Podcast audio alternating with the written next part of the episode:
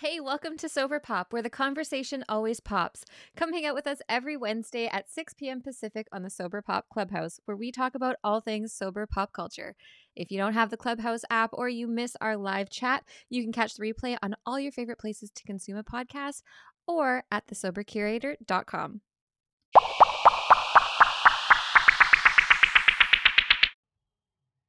I think I have something for this. Hold on.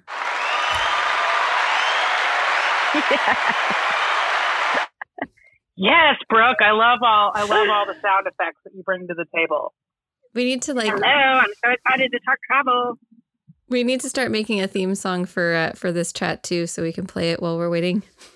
Um, right. We definitely need a, a, theme song for this. For I don't know room. who you're talking to because you should be talking to yourself, Brooke. We know how good you are at theme songs, so we give you all we're basically, I give you permission to make this a theme song and for me to sing along with it. Great.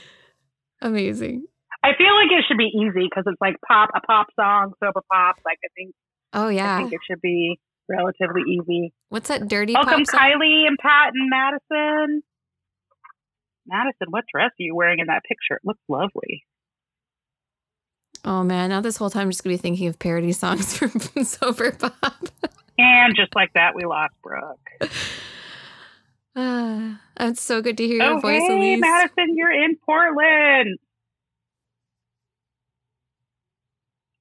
Gonna give you a follow. I love Portland. Um, yeah, I'm going to be talking very limited this evening, but you gals chat enough without me. It'll be fine. And Tonics Mocktails is also not going to be here. We do not have a designated mocktail of the week this week um, because when you're traveling, you're on the go and you just have to drink whatever's there. So, how do you like that spin? I'm a fan of that. That's great. Wrong sound effects. Sorry. Oh my god. well, I'm glad you didn't make like a farting sound or something, or like a booing, or like a Oops. pull me off the stage. That would have been embarrassing. We need Missing May so we can get that DJ. DJ. Missing May. Yeah, feel free to ping anyone into the room that you think would like this chat too while we're waiting. Did you guys see the updates that Clubhouse has? You can now see the calendar of events in the club, which is like brilliant because. Wait, what does that mean? Explain that to me. If you go to the club page, it'll show you the events that the club has lined up, which cool. was not like that before. Cool. Not like that before. Okay. Hey, Brandon. Good to see you, buddy. Hi, Brandon. All right. Let's get started for this week's Sober Pop. My name is Elise. I'm the founder of the Sober Curator, and I am going to be a silent moderator this evening because I'm a bit under the weather. But your leaders for the night will be Katie Mack and Brooke and Lisa. I will let them each introduce themselves. And tonight we are talking sober travel. But before we get to that, because I'm worried she won't tout herself, I need everybody to know that Katie Mack has been nominated for not one, but two Webby Awards. You guys, this is like the biggest fucking deal ever. So I'm going to get all the, yes, yes. Katie Mack, fucking sober podcast to get into mainstream media and be nominated in two podcast categories. One for limited best series and one for best writing is incredible. You guys, the people that she's up against are like super famous people. Like it's amazing. So the voting is now until May 6th. And right now she's in fourth place. And so I'm going to put out all the information in all the places on where to vote. Um, but if you will all just go vote in each category, yes, it's going to ask for your email address, but vote and then you can, then you can un- unsubscribe. Um, but we really need um, to bring recovery into mainstream, and this this is our opportunity to to do that.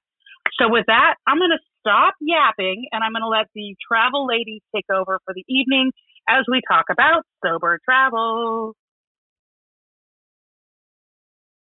Thanks so much, Elise. Uh, hi, guys. My name's Brooke. I'm one of the moderators here tonight, and I am the host of one of the hosts of Seek Purpose, the podcast, and co-founder of Seek Purpose Collective.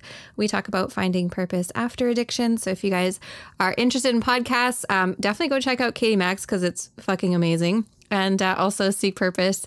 And yeah, we're always open to collabs as, as, well. So send us a message if you are looking to get on the show, uh, want to share your story on a blog, whatever it is we definitely would love to chat. And uh, I am beyond excited for Katie Mack and her Webby Awards. Um, yeah, this is just a great year for recovery. So many cool things are happening. Um, and thank you everyone who who joined us for Just for 24. We were talking about that on the last few weeks. We had a blast. It was amazing. And I can just see this movement, this recovery movement really taking off. So thank you so much for having me here. And Katie Mack, you want to introduce yourself? Oh my God, my face hurts. You guys, I don't know if I've smiled this hard ever. No, I smile a lot, but this is incredible. Thank you so much for being so supportive. I mean, um, I'm coming off a wild Saturday from Just for 24 and just uh, watching you guys crush Suzanne and Brooke crush the live-a-thon. Um, and oh, oh, and Martha, there, I didn't see you there, Martha. And, and I mean, you guys got to go back and look at all those videos. If you don't watch the live-a-thon, then you, you know, I, I don't. You you need to take a bubble bath and watch the live-a-thon. That's it's a prescriptive thing I'm saying to you. But uh, my name is Katie Mack. I'm the uh, creator of Fucking Sober podcast. It's a narrative podcast about the first 90 days of getting sober, and I just love people in recovery. And there's so much, Brooke just said there's so many exciting things going on, but my favorite time of the week is hanging out in this room and talking about being sober and being normal. And I can't, I have so much to contribute, um, per usual, right? I'm so chatty, but I have so much to contribute about traveling because y'all know I'm on my heartbreak tour and I'm now in a new location. And, um, man, just recovery and sobriety all over the country. And, uh, I, I want to hear about other people's travels, good and bad. And I just fucking love this room. Oh, okay. I'm running away.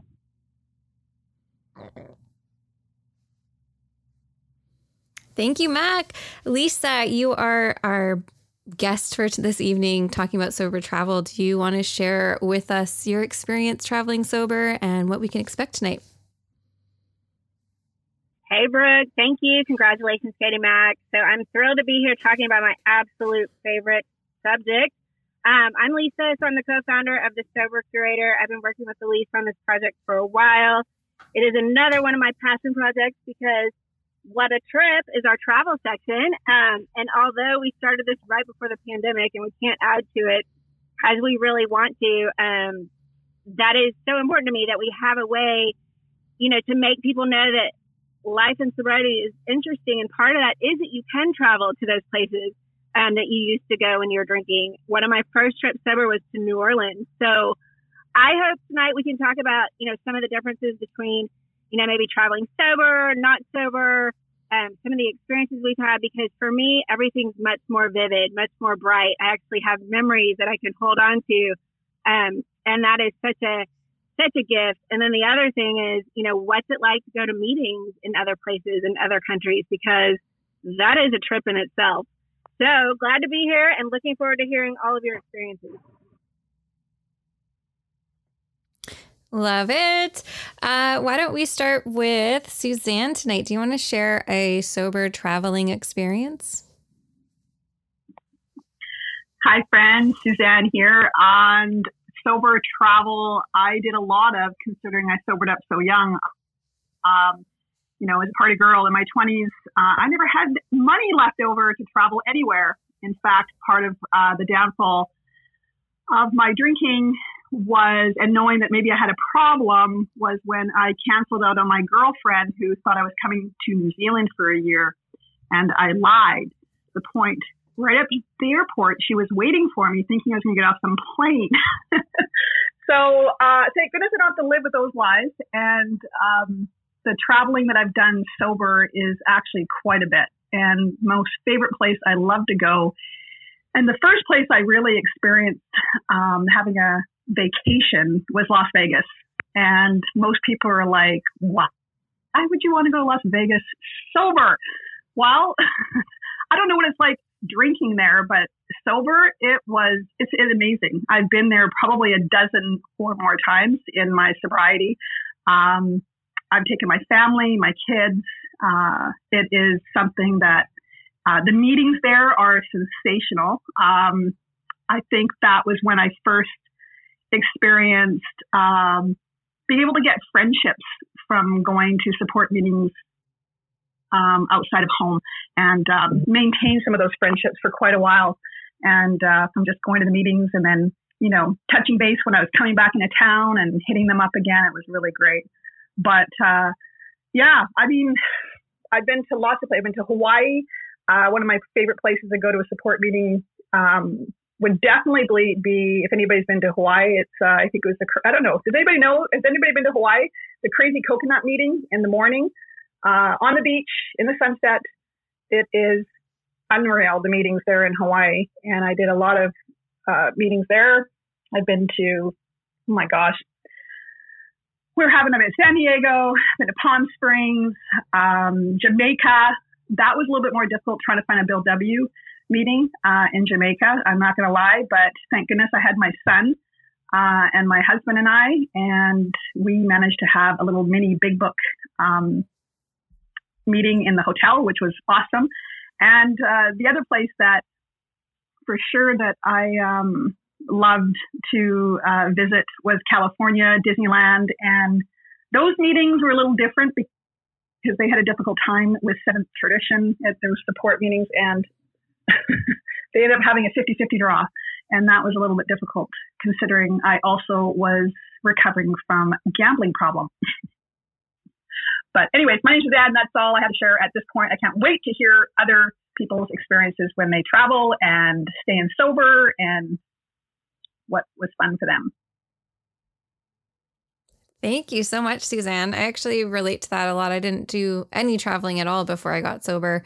My first uh, plane ride was to an all inclusive resort in Mexico, and I was four months sober. And yeah, I had no idea what I was doing, but I feel like I was lucky because I didn't have anything to compare it to. So I'd never been to an all inclusive resort where I could drink the whole time.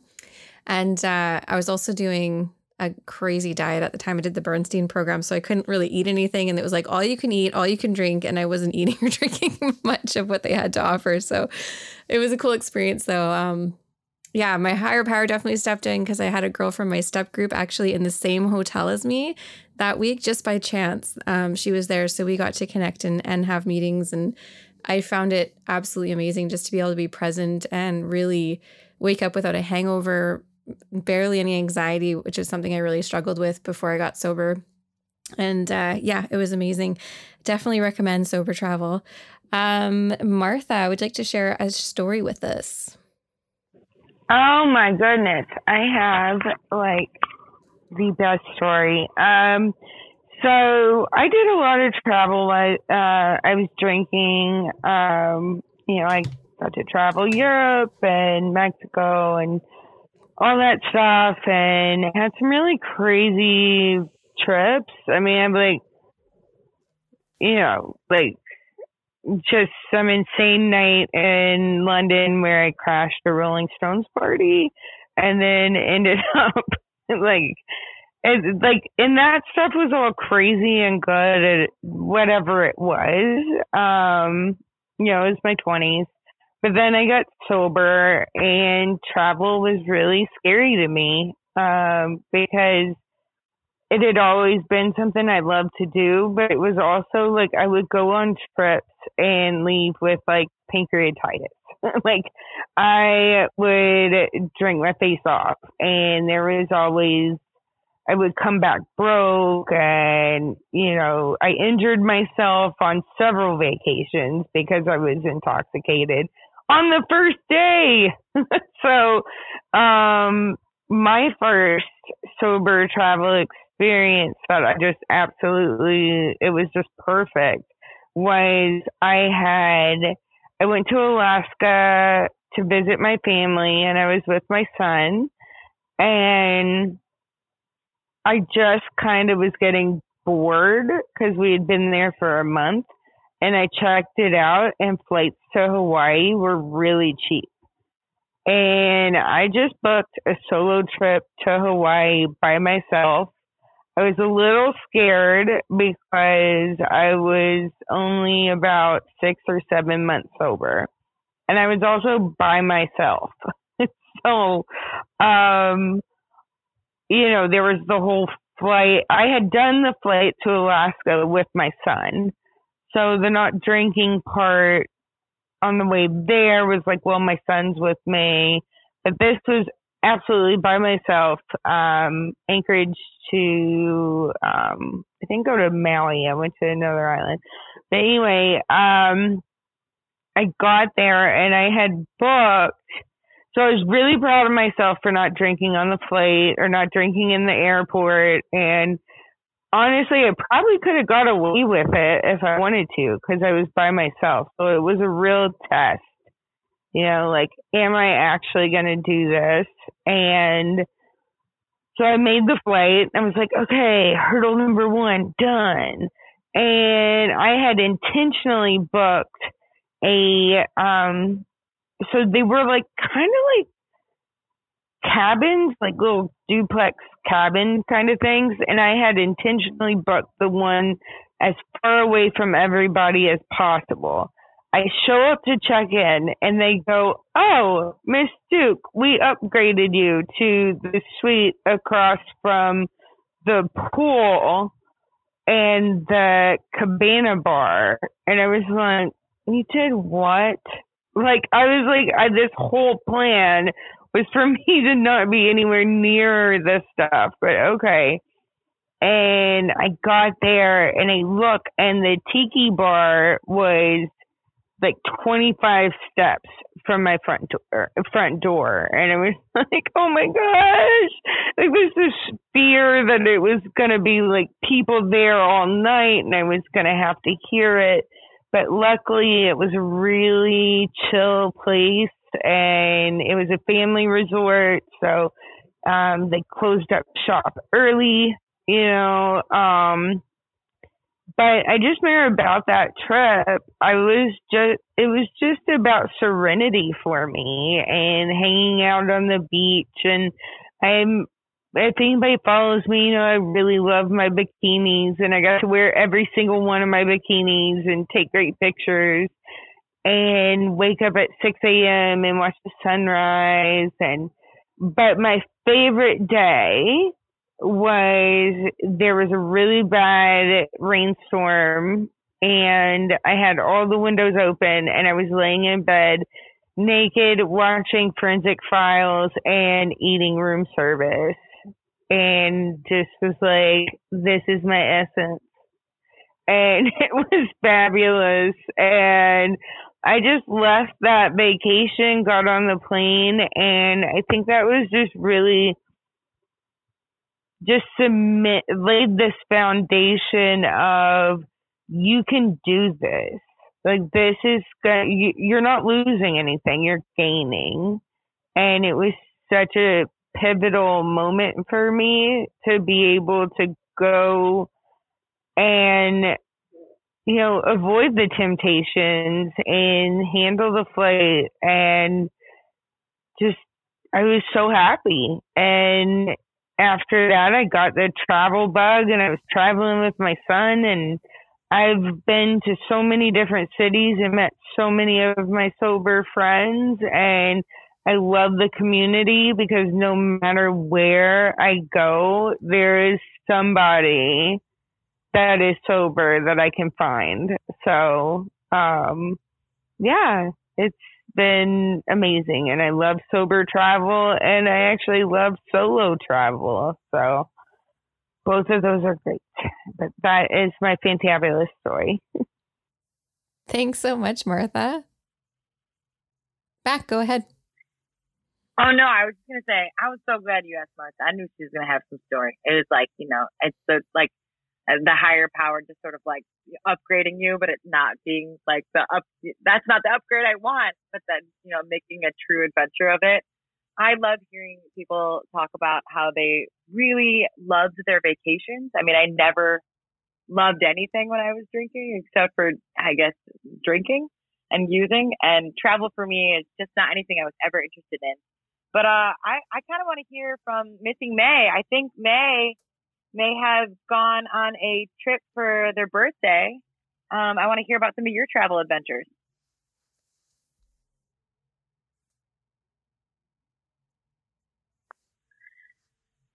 Hi, everyone. Um, I think I, the topic is about so, sober travel. Um, well, as far as my birthday, I really didn't do long distance travel this year. Um, kind of stayed around in my pocket in Washington State and really uh, seized the opportunity to be outside um, and took up took in nature and a couple of close friends. So it was really super intimate and it uh, ironically was with a friend who is my oldest friend from high school. Um, so she, we've been friends for almost 30 years now. And she's kind of new to knowing the sober May. So it was a pretty interesting experience to have that conversation with her from, you know, with someone who kind of knows everything about me. Um, this was a new part of our relationship that we were able to uh, deepen on. But I mean, as far as like sober travel, I love traveling.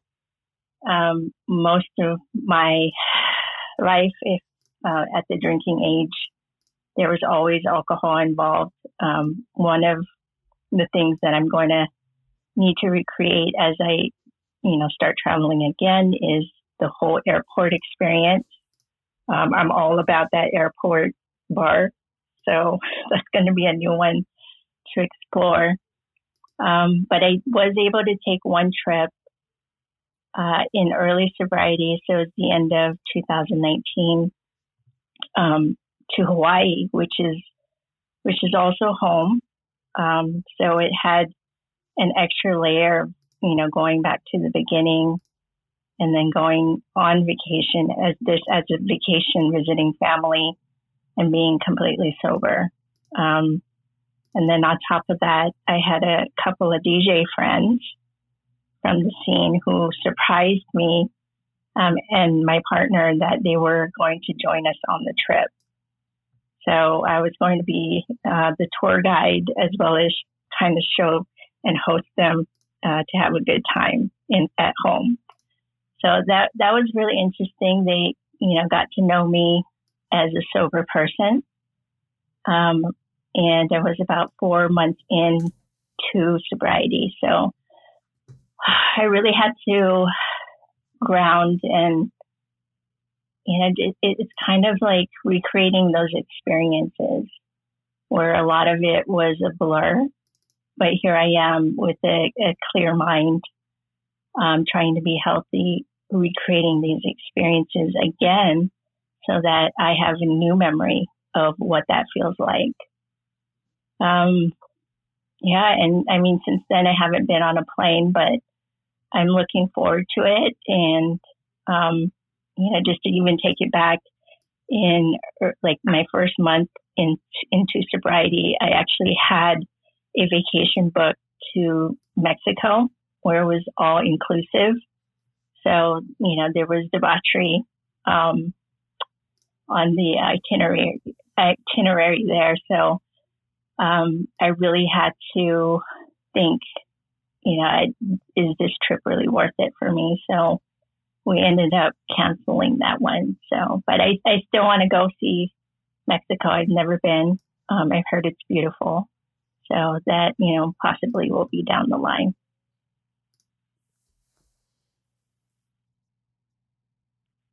May, if I could just add to what you just said, I love what you said. Um, I think it's so important for us as sober people to listen to our instincts. Um, I made a really, you know, a mistake with my trip to Key West. Um, I thought I wanted to be there for my friend's 60th birthday, and that was important to me. But I mean, there is absolutely nothing to do in Key West except for drink. and I thought twice about it. I was like, maybe I'm not going to enjoy this. Like, I do want to be with my friends, but this might not be the right place for me. But I went anyway, and I was absolutely regretting every minute of, it, minute of it because they were absolutely taking advantage of all the all inclusive. And I was the odd man out. Um, I did find peace in the sunsets and the water, but I think that's important, you know, that we might shift our priorities and our playmates and our places. And I think that's really cool that you're able to do that. Oh, I love that. Lisa, thank you so much for picking piggybacking on that because I love the idea of kind of weighing who you are and what you're going through and if uh, uprooting the things that are grounding you um, is going to be a triggering thing. Or like you said lisa for you um, you know your obligations to make somebody else feel comfortable um, is going to be triggering for you. And you know for me when it when it comes to my drinking and drugging i didn't take trips because i didn't want to be in a position where i couldn't get the things that i needed at the time. And uh, I also thought I thought there was no point to it, and I never really thought about you know now that I'm sober, I, I lo- I'm I'm for the first time in my life and enjoying going from A to B. I I'm on a road trip right now, um, and I could never do this. I could never in a million years have done this if I was using, because if I, I if I'm driving for eight hours, you know I'm about to have that lunch beer. You know, I'm someone who has two DUIs and by the grace of God hasn't killed herself yet um, in a car, and um, it's it's wild to me the the opportunities that sobriety has allowed me and the joy, right? Even driving hungover was so awful, or you know, and I so identify with everyone talking about the airports. I mean, I don't dress up, but I used to have the ritual of dressing up to then drink my seventeen dollar martinis, to then continue to drink on the plane, to to you know buddy up with the um uh the uh, flight attendant, you know, give a little wink, you know, oh, special. Um, the amount of drinking that I've done on a plane is is so aggressive. Um, and and I, it's it's only to get from A to B. And just turns out, you guys, I just have a a little bit of travel anxiety, and I and that's and it's totally confrontable. Uh, versus just getting totally and completely smashed, barely being able to make it onto a plane, falling asleep on a plane, you know, meeting weird friends on planes. Um, yeah, just the, the the travel adventures, drinking, not nearly as fun as I'm having such a good time on my current travel adventure. I bet uh, I, I'm I'm looking at Laura who joined us. Laura, do you have any good travel stories, or is there a favorite place that you and your correct me? Um, is it 13 years of sobriety that um you know you've really enjoyed and would go back to? I want to hear about a location I should go back to and why. Okay, well, I was just listening to you, Mack, um, about being uh, always having alcohol in airports and on the plane, and you too, May ironically, yeah, it's 13 years in July, it'll be 14. And ironically, I've actually never drank on a plane. Um, I didn't, I don't think I had the opportunity to. it just never happened. But, um, I, I've been to so many places in sobriety and, you know, in early, early sobriety and then, you know, a little more recently, um, international travel as well as as well as domestic travel. And I, I actually I really do love domestic travel. But some of my favorite places, well, I was in relatively early sobriety when I went to Italy for my best friend's wedding. Her dad's Italian from a little tiny town and they had the wedding there and of course like everything it was wine country. Everything is all around the gorgeous vineyards and I mean there was just so much drinking there and there weren't I mean, if if you people know me, uh, it's that I love me some zero proof beverages, and uh, and there weren't any around in, in wine country in Italy, but also just like that time was, you know, 2010 or something, and it, just the industry hadn't really developed yet, so there just weren't that many options. But I mean, I was able to enjoy um, the trip uh, I had a few years under my belt, and so I felt pretty confident. Um, but it was still, you know, still a bit of a challenge being right smack dab in the middle of wine country. Um, but I've had um, one of my most memorable trips in sobriety um, was uh, a She Recovers retreat um, in Bali, Indonesia, um, which was in like fall of 2017, and um, it was not a good financial decision for me to make, but I don't care because I went and it was one of the best experiences I've ever had in my life. And um, I made the big boo boo of not checking. I thought my passport had at least six months on it. Um, and bullshit. Turns out I looked at my pass because when you when you buy the ticket um, for an international trip, like it doesn't ask. It does have you put your passport number in, but it doesn't give you any kind of flag. And so, long story short, I checked my passport the day of my trip and realized that I couldn't go because I didn't have enough time on my passport for Indonesia's travel requirements. And it was a whole thing. Oh my God. I was able to change the retreat to the next week and get a new passport and lots of money was spent on flight changes and cancellations and all of that. But when I finally got to Bali, 24 hours after first embarking on a plane, because it is a long ass time to get there, it was just so magical. Um, I'm babbling. I really feel like I'm babbling, but um, I love traveling. I love being sober, and I think it's such a great way to explore a new place, um, being fully present and fully aware, and just really able to like savor everything that's around you. And then it's also really cool to explore your own town from a different lens, from a different perspective. Like try try touring around like you are a tourist. Um, touring around like you're a tourist. That's like Department of Redundancy department. Um, I mean, just like enjoy a place that you live in as if you were a tourist. And I think there's something really kind of um, fun and playful about that. And you can discover a lot that you might not normally see because um, you just take things for granted. I'm not pointing my finger at anyone here, just like people take things for granted. So, um, Laura, yeah. Laura, if I could piggyback on that, living in New York City, so many of my sober friends from the Instagram world visit New York and I love playing tour guide, like sober tour guide. Like, I'm like, I will definitely take you to the place with the best mocktails and I'm totally down to check out some museums and there's all kinds of weird stuff you can do here. Like, I don't know. There, there's this place where you can just go smash stuff if you want to go smash things. Like, and when I think about my travels when I drank, you know, I do have, like, I won't lie, I have crazy stories, but that's just me. Um, but the common denominator is like, it was all around drinking and I've had people visit New York and funnily enough, as much as I love my trip to Hawaii, a friend of mine from Hawaii visited New York and was like, I, I need a meeting. And I went with her to an AA meeting here in New York. So it was neat to experience someone else um, joining in a recovery meeting that was outside of their home group. And that was a neat experience and I was really happy to be a part of that. So anybody who ever travels to New York City, like hit me up. I'll send you a dope list of really cool places to check out or just rent a city bike and go up and down the West Side Highway and see some sick views. Like walk the Brooklyn Bridge. Like there's so much to do here.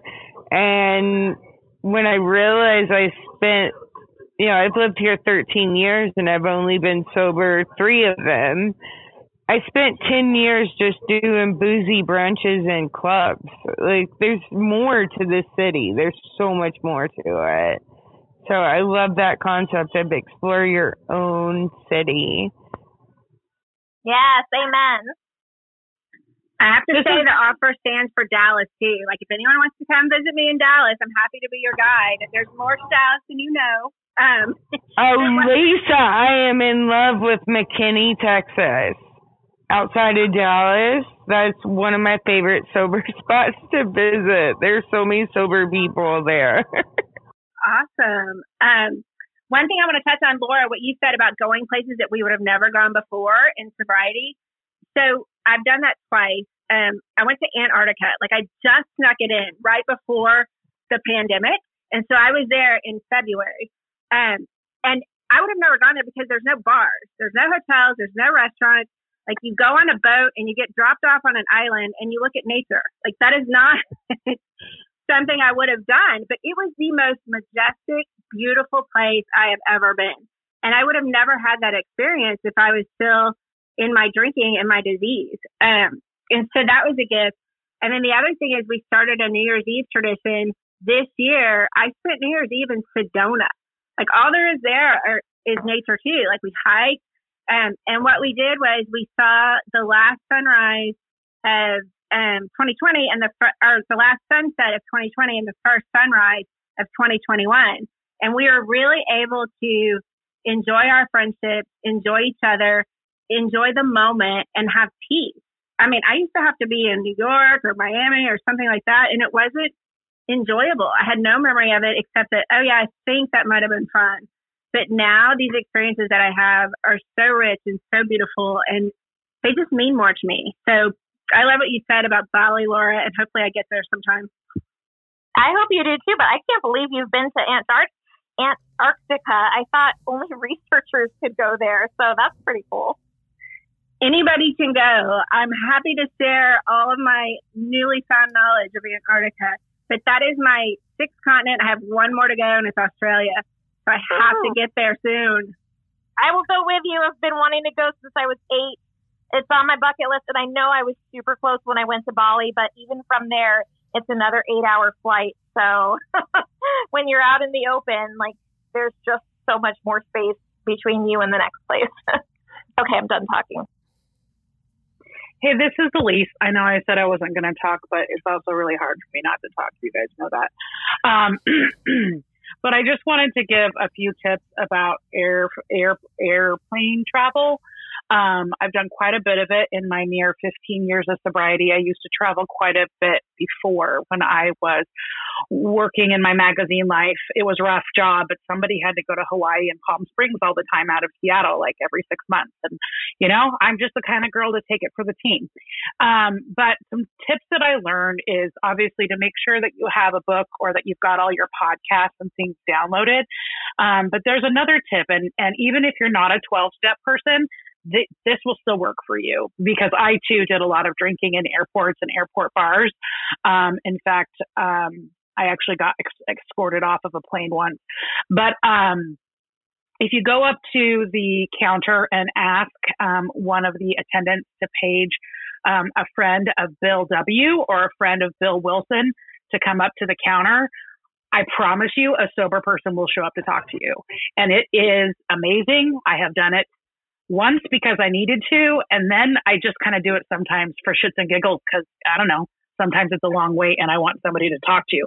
But it totally works. It's not embarrassing because most people just think that you're asking for a Bill Wilson. Um, and I suppose on an off chance, a real guy named Bill Wilson could come up. But um, I guess you'd get a story out of that too. So um, that's my tip on airplane travel. Um, and I would also like to say traveling with a sober buddy is incredible. Lisa and I took a trip to the middle of nowhere, Texas. I had always wanted to go to Marfa, Texas to see the Prada store that's not really a store, it's an art installation in the middle of nowhere. And Lisa was finally my person that I said that to. And she was like, I want to do it too. And so um, we met in, I think we met in El Paso, and um, and we drove the three hours to the middle of nowhere um, and we had a great time, minus the food poisoning that I got that almost took me out. But other than that, it was an incredible, fun, artsy town. We took a bajillion pictures. And it's just so fun to travel with another sober person because then, like, you just, there's, it's just easy, you know, it's just easy. And we went to a meeting there and, um, I just, I love traveling with sober people. It's just so much fun. That's, I'm so, done talking now. If anybody PTRs, you can see a picture of me with my very special uh, pina colada that the Cabana people made me because I became a fixture there drinking my virgin pina coladas and they made me a little special um little pineapple dude I named Wilson since I was by myself on an island.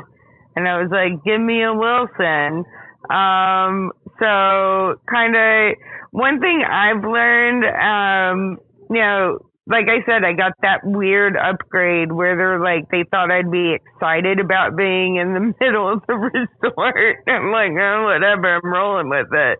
But, um, you know, I've done it a lot where I just get to know the bartenders. They know that I don't drink and they, they have fun with it. And, you know, I'm still my fun, outgoing self and, you know, it's a good time. It's a good time. But I say, uh, you know, find you, find you, if you find yourself at like one of these resort type places that has a bar, just, you know, make a couple buddies with the, uh, staff that know your situation and might help you out, you know? I know they helped me out because one guy kept trying to buy me drinks, and I was like, "You can let them do it, so you can get better tip, but like, bring me water." I, I'd like to bring up something too. Thanks, Elise, for bringing that up about the airports. Um, even though uh, the cruises aren't open yet, uh, using the same name, if you look at the itineraries that are in uh, in your rooms on cruise ships, uh, there's not one cruise ship that doesn't have a support meeting uh, happening every day on your ship. And I definitely have experienced that, which is a lot of fun. And the other thing I wanted to bring up too, because of, you know, sometimes in recovery you can't really afford like these lavish trips and you know you're beginning. It's like how do you travel? How do you get out? Um, and uh, i tried to bring my son tonight but he is a world traveler and influencer. He's actually doing a shoot tonight but maybe next time we talk travel. Uh, and he has some travel guides that you can actually just, you know, grab a lunch and a backpack and experience some incredible um, experiences within um, your own um, city. And uh, he's definitely done a lot of travel on the West Coast here. Uh, he has a travel guide for Portland and these amazing hot springs. And, you know, a lot of times when you look on these uh, Instagram posts on travel the locations aren't given from some of these influencers to protect the area. Um, up here in Vancouver, there is a place called Jones Lake, or not in Vancouver, I was at Squamish. And I guess it just went mayhem and the garbage, and unfortunately, people just don't respect the area, um, and it's pretty sad. But there's a lot of really beautiful places that, um, you know, he's uh, made available uh, in Oregon, down the coast in Washington and then also here in BC, but and Banff. Uh, but yeah, traveling outdoors, hiking, you know, uh, grabbing a sober friend and grabbing a sponsee or somebody else that's just kind of struggling and you know getting them out is also a really great experience uh, to travel in a different way and inexpensive. Suzanne, I just to piggyback on that. Um, I have a best friend of mine who I used to go visit her and the trip always ended badly because I would get blackout and we would get in a fight and it wouldn't be great, but we've been best friends for 20 years, so she'd forgive me. But once I got sober, I started making weekend trips down to see her and we would just like do puzzles together and go to Hobby Lobby and do crafts. And she finally she reached out to me and she said martha i feel like you're the only person that comes to visit me to see me and not as an excuse to party in louisville. Because uh you know she lives in louisville and louisville does have kind of a crazy nightlife. And she doesn't party anymore. And i don't either. So the time we get to spend together is precious to us and it's really inexpensive. It's really like a flight and a puzzle and we're happy, you know, just having each other's company. I think it's kind of cool when you're sober and being able to just to, you know, have more of a unfogged mind, being creative, uh, especially now during COVID. You know, I think that's been really difficult for a lot of people who have loved to travel, like um, you know, many of us on the panel have traveled, but you know, those that are sober now that want to travel that have restrictions. So, you know, being creative within your home, Um, I think somebody was talking about tents last week, making a tent in your home. I don't know who it was, but you know, just uh, experiencing travel and yeah, being creative and having some fun in recovery. Travel to the best. Yeah. I Does like, anyone else like casinos sober? Just wondering. Oh my dear Lord, yes, but I, I see so, Pat trying to sneak in. Yeah, go ahead, Pat. Thanks, Mack. Um, yeah, uh, good, uh, good segue because I was going to share that I got sober in 2017, and uh, I think it was about six, seven months into my sobriety. I had I had gotten a new job in sobriety and was uh, showing to be uh, reliable, and they asked me to attend the Wine and Spirits Wholesalers Convention in Las Vegas, not knowing my story. Um, I'd always been in, in the agency uh, food brokerage business, but not that category. So I went and I enjoyed Vegas like I never had before. I, uh, you know, I'd stayed in nice rooms before, but I'd never uh, done anything but be passed out in them. So I was able to enjoy a beautiful hotel room for for for that. I got to several meetings while I was out there, which was great to learn because since then I've traveled so much more for work and I've gone to meetings in San Francisco, New York, and all the major cities, and that's just a great thing to do. Uh, to to to hear stories that you you know you you go to your home groups or your groups at home and, and you hear stories from people you know and you get a little salty about the delivery but but when you hear from somebody new it's it always lands on your ears fresh so it's great to to go to meetings uh, in other towns as you travel. The other thing about travel that just floored me was just sitting in an airport not hungover, and that was just such a new experience, and, and I appreciated so much not being rushed, out of breath, um, heart beating, and hungover. Um, and then leaving that trip in Vegas, you know, you, you leave Vegas and you see a lot of people with their heads down and clearly not feeling great. And I, you know, I felt like a million bucks, which is was not my usual experience. My one of my experiences in Vegas prior to that was in 2007. I went and saw Prince when he had a residency out there, uh, and he went on so far past the time he was supposed to go on that we were so drunk I don't even remember the performance and left before it was over. So that's you know that's a that's a a pretty posh consequence of my drinking, but uh, I know now, thanks that my you know my sponsors way into seeing live music, that I I've gone to see so much live music in sobriety, and it's just such a, a you know a, a treasured experience. It was what was shared earlier is that what I was missing uh, in that drunken blur of travel before was really making connection and memory because I wasn't making connection and memory before that. Um, and it's nice to actually be be present, whether it's work travel or travel for pleasure. It's just uh, it's it's nice to be uh, paying attention to life and people and and what's around me. I'm out. I love that, Pat, what you shared. Um, it's interesting about meetings in other countries or cities. I went to Bosnia um, with my family and some friends, and it was kind of like a faith trip and we were going all of the, to all these different sites. Um, but I looked at the meeting, and there was a meeting in this kind of Catholic huge epicenter, which is very rare. Um, but I went to the place. I set up. I I left my family, and I was there by myself waiting, and the door was locked. So I was like, oh gosh, like maybe I got the wrong time or something. But I needed a meeting. And my family was driving me crazy, and this one girl showed up, and she happened to be American and speak English. And she was like, I really need a meeting. And we were like looking for it. And I was like, well, there isn't one. So let's just have one. And so we talked to each other about what was bothering us, what we should do. And we left that meeting so serene. It was just the two of us. But that is something so cool about our program. Like we have it wherever we go and we can make instant friends. I mean, we met out the night after to have dinner. I mean, it was just super cool. So I think that's a gift that we have in this program too for sure. I'm floored by that. That's so beautiful. Yeah, I'm getting really. I think really antsy. I want to travel so bad. Um, I just quickly want to reset the room. And then, Lisa, I want you to take it away. I want to hear lots more stories. I'm living vicariously through all of this right now.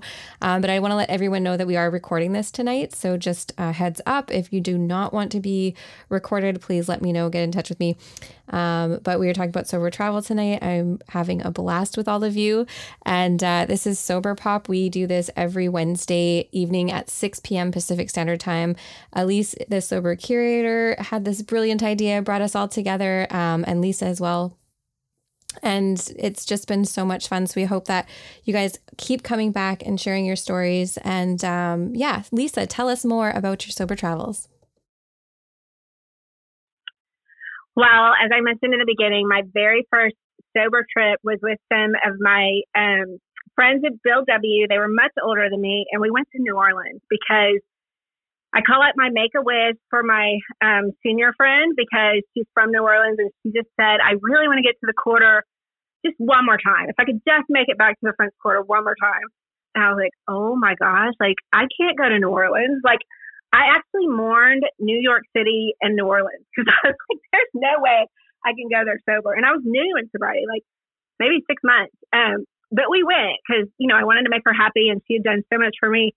And, you know, the whole time I was drinking, like I didn't have a lot of money. I just went to New Orleans on the cheap. I mean, I think our hotel had like, you know, our rooms didn't even lock. We ended up in some other person's room one night. But um, anyway, that's another story but I always wanted that French Quarter balcony. I was like, if I could just get up there, like that's when you really make it. If you could look down on Bourbon Street and see the beads, and it's so funny because these ladies had a ton of cash, and we got that suite over Bourbon Street. Like I was on the balcony, and I was sober, and it was eight o'clock, and they were in bed, and I was by myself. this isn't that big of a deal. And so it was just such a shift in perspective. I was like, this is what I thought was cool. And I was like, and I'm experiencing it in such a different way.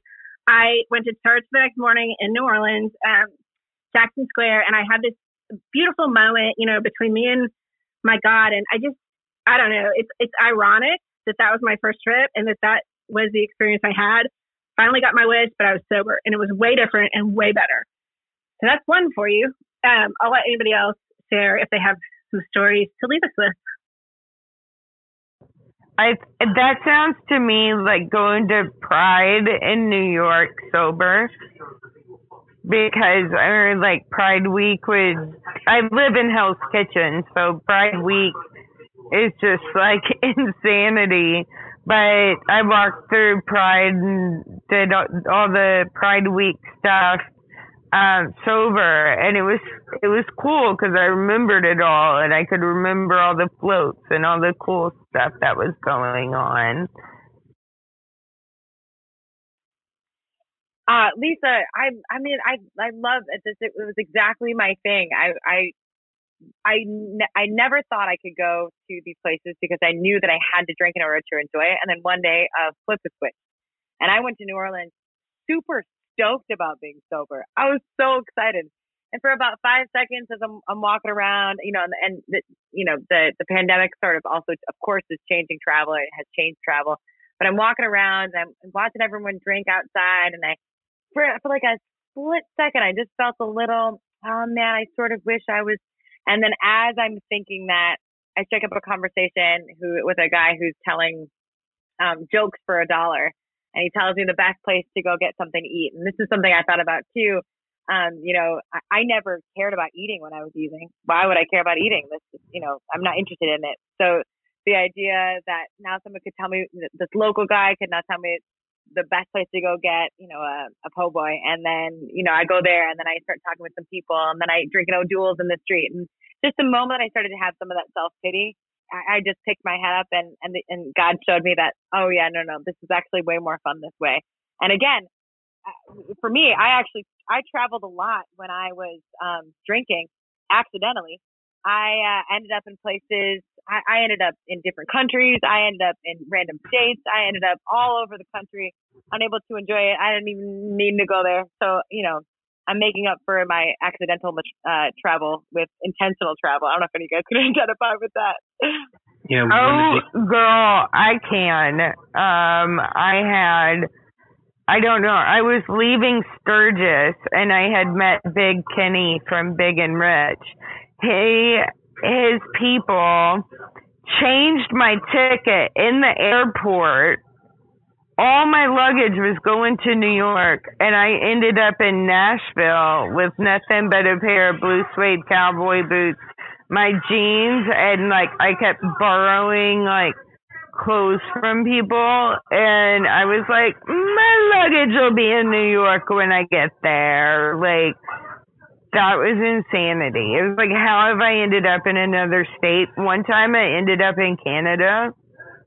You know, go Canada, but you know, I I, I don't recall how, you know getting there. One of the other um surprising, maybe not surprising, but added benefits of going to a football game or a concert or a ski trip, what have you, is you can do all that, remember it all, and have it be far less expensive than than it would be otherwise. And it's it's just a a nice fringe benefit of sobriety. Yeah, there's also some really cool sober events that happen all over the world. Um, I know Elise was talking about the Mariners game that happens out in Seattle. Like, I really want to go check that out. There's a ton of um, conferences and stuff in Vegas, like Suzanne was saying. Like, I just, um, there, it's really, and also, oh, that guy who was on here before, what was this company, Sober as Fuck Entertainment or something? They they pop up with uh, sober events that in different cities, and I just see this like or um Elise always says there's a swell happening and I can really feel it. Like the world is getting more um, convenient for us sober people and it's just so cool to see. Oh, Brooke, after um my just 424 shenanigans in New York, everyone who attended was like, we need to get together once a month. And I'm like, yes, yes, we do like just need, for 24. yeah, we're gonna make it more than just for 24. Like we, so many cool people showed up, and we're like, why don't we hang out more? like, so that was an awesome benefit to that day was just connecting with other fun people. That is so good to hear. That's what it's all about. We really want people celebrating all over the world, whether you're sober or not. Like, have a blast sober. Oh my gosh, that makes my heart happy. Um, that was so fun. Is there anyone else that wants to share quickly before we wrap things up today?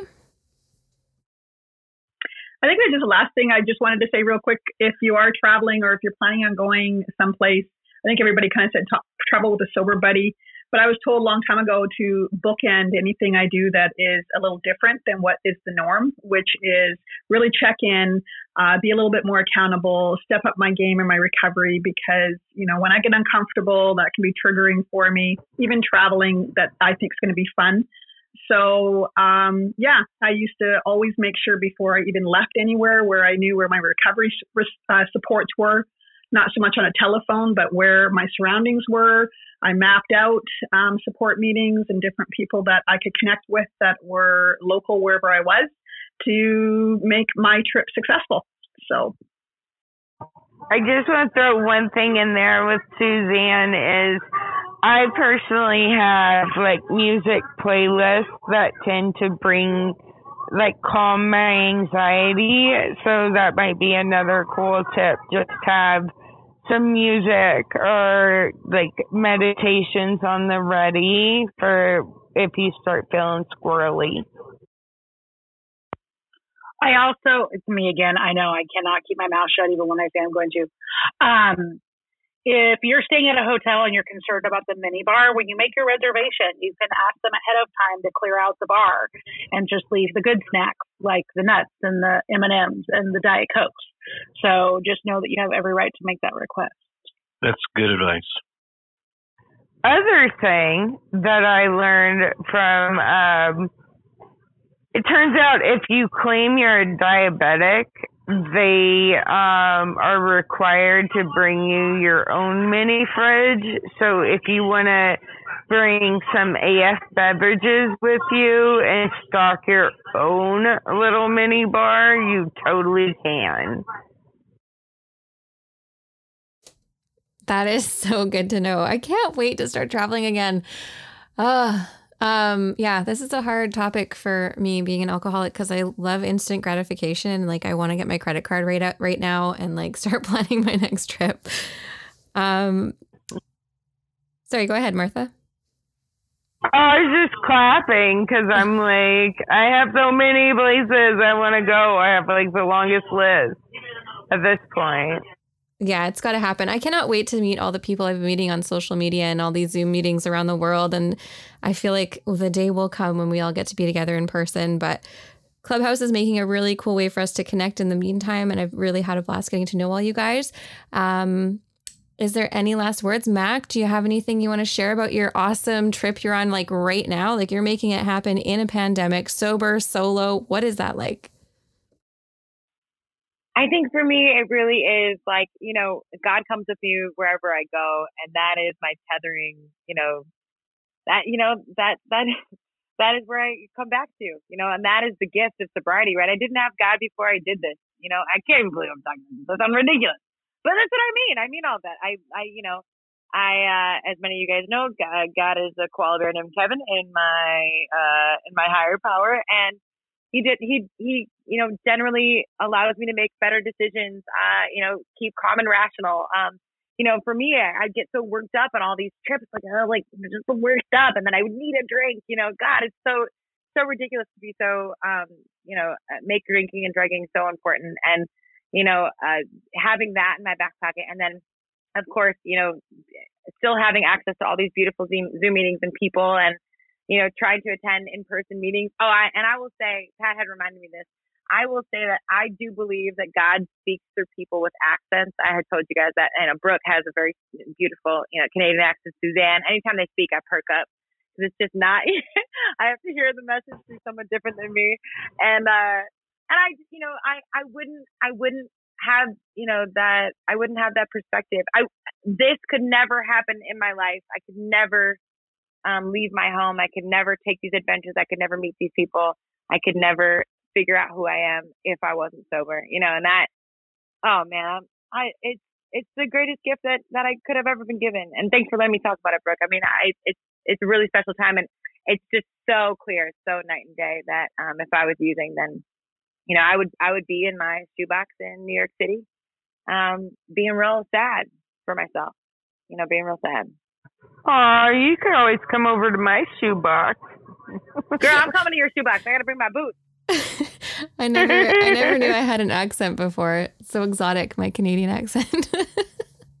That's it, so It awesome. is, and, and God speaks through you, and I pay attention, just so you know. Oh my gosh, I feel so like ooh. That's that's cool. Well, back at you. I love. I lo- I could listen to you talk about your trip all day. Honestly, maybe a new podcast. I don't know. Um, but thank you guys so much for joining us here today. I am beyond thrilled to really be getting to know you guys this way. It's so cool.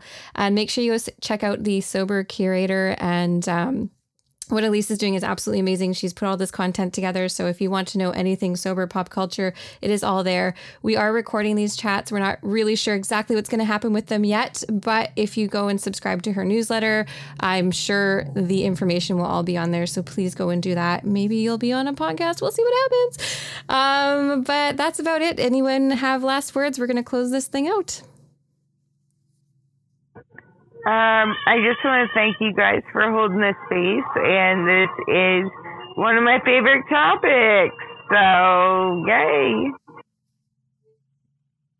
Yay. Okay, I'm going to end the room. Thank you guys all for showing up here, and uh, we'll see you here next uh, Wednesday.